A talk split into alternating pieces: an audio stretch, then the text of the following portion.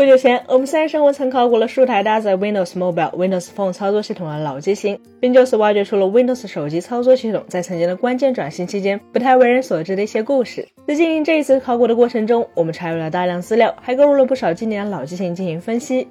如果你是一位近年来才开始关注智能手机行业的朋友，在看过我们的相关内容后，可能已经注意到，在相关素材里有好些机型与目前的智能手机在外观结构上差异极大。这些机型与其说是手机，不如说更像是超迷你的笔记本电脑。是的，这便是曾在手机行业风行一时的侧滑全键盘机型。今天我们三叶生活就来给大家讲讲关于这类机型的故事。查阅相关资料后，我们发现侧滑盖全键盘设计在手机行业的历史其实并不算悠久。它的首发机型是2005年的多普达838，这是一款搭载 Windows Mobile 5.0的商务智能手机。换句话说，侧滑盖全键盘手机从开始就具备智能、类电脑设计以及高端商务标签。这并不奇怪，因为从多普达的产品历史来看，八三八本质上是当时旗舰机型 D900 的简化衍生版本，而 D9S 所采用的翻盖全键盘设计，在智能手机行业才是真正的历史悠久。这种设计最初源自经典机型诺基亚9000，它是一款搭载英特尔 X86 处理器、主打商务邮件沟通能力的通讯器，因此从某种程度上来说，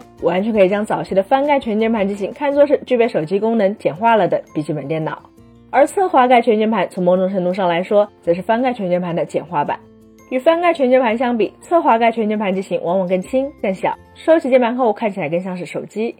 或许正是因为侧滑盖全键盘设计从诞生之时就背负了次几键的尴尬定位，再加上与屏幕下方多加一块键盘，会让手机变得更重、更厚，所以这就给侧滑盖全键盘机型的设计带来了一个非常难办的问题。就拿多普达八三八多年后的直系亲属，也就是 HTC Touch Pro 为例。将它与早了数代的入门机型多普达 D 六百放在一起，会发现 Touch Pro 的屏幕更小，机身更厚重。尽管它无论性能还是定位都比后者高得多，但如果让一位不了解这两款机型配置的朋友在他们之中做个选择，说不定很多人都不会挑中 Touch Pro。更不要说随着 HTC HDR 的登场，超大屏开始成为高端智能手机的主流发展方向。而侧滑盖机型则由于体型、重量等原因，反而不得不维持小屏设计，这反而使得它们在消费者心目中的定位开始低于直板大屏旗舰了。等到了 Windows Phone 7时代，侧滑盖机型定位低于直板机的观点，甚至得到了厂商的变相承认。比如 HTC 的 HD 7与7 Pro，很明显大家都能看出，此时侧滑盖机型早已失去了曾经的高端商务定位。事实上，HTC 在此之后也的确没有再推出过新的侧滑盖全键盘高端 Windows Phone 机型，由838开启的这条产品线也自此宣告终结。除了机身尺寸上的问题之外，使用场景的巨大变化也是侧滑盖全键盘设计示威的重要原因之一。让我们回到侧滑盖全键盘手机刚刚诞生的年代，那个时候绝大多数消费者使用的都还是配备小屏幕 T9 数字键盘的功能机，它们的通讯功能无非就是两种，要么打电话，要么发短信。相比之下，当时那些价格普遍高高在上的智能手机，最大的优势其实并不是能扩展 App，而是可以像电脑一样收发电子邮件，甚至还能在邮件里带上文档、图片等附件。大家不妨想象一下，这会给彼时的智能手机带来多大的沟通效率优势？然而那个年代的触摸屏技术还很原始，用户很难在屏幕上使用虚拟键盘高效的进行文字输入。正因如此，专为提升打字效率而生的各种全键盘机型自然就火了起来，并且一度被视为高端机型的必备元素。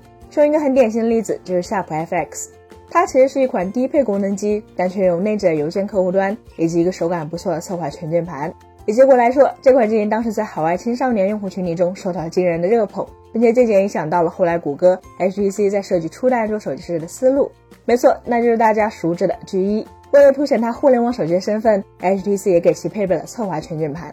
接下来发生的事情大家就不陌生了。随着 3G 技术的展开，社交 App 的高速发展，不仅很快干掉了短信，更让绝大多数用户不再需要依靠电子邮件来作为日常的沟通手段。当消费者越来越习惯于在社交 App 上进行高频次的短语交流，全键盘设计相对于虚拟键盘最大的好处，也就是便于进行大段文字输入、不易打错字的特点，也就变得越来越没有人在乎了。当然，正如所有在消费电子史上曾经有过重大影响力的经典设计一样，侧滑全键盘虽然早已不再是主流，但依然受到了部分消费者的怀念，甚至确实的使用需求。比如说，时至今日，你仍然可以看到一些小众厂商推出搭载侧滑盖全键盘的安卓机型。虽然由于机身结构、供应链的限制，这些产品普遍性能不高，但它们对于重度电子邮件用户或者需要在手机上进行 Linux 控制台调试、网络抓包等操作的用户，却依然有着难以替代的便利性。当然，即便不属于这种极客玩家，只要你与我们三一生活一样，是有在手机上进行文章撰写、处理工作的需求，那么就可能会产生怀念侧滑盖全键盘的想法。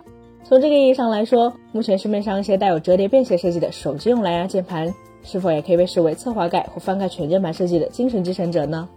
本期节目就到这里了，更多精彩，大家可以关注我们三十生活的官网或者面带上面账号查询更多信息。咱们下期再见，拜拜。